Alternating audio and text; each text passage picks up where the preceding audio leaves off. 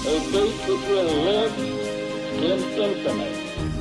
We hold these truths to be self-evident. that all men are created equal. War has at all times called for the fortitude of women. I regard myself as a soldier, though a soldier of peace. The Eagle has landed.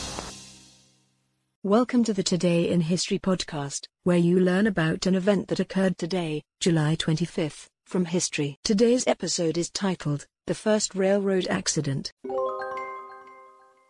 The first recorded railroad accident in U.S. history occurs when four people are thrown off a vacant car on the Granite Railway near Quincy, Massachusetts. The victims had been invited to view the process of transporting large and weighty loads of stone when a cable on a vacant car snapped on the return trip, throwing them off the train and over a 34-foot cliff.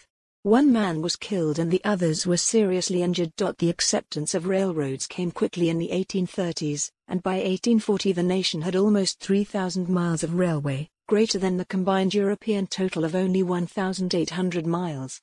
The railroad network expanded quickly in the years before the Civil War, and by 1860 the American railroad system had become a national network of some 30,000 miles. Nine years later, transcontinental railroad service became possible for the first time. Today's historic event is provided by History.com. You can find a link to the article in the show notes. Help support the podcast by rating us on your favorite podcatcher, or support it on Patreon by visiting patreon.com slash autopod. Thanks, and tune in tomorrow for an all-new episode of Today in History.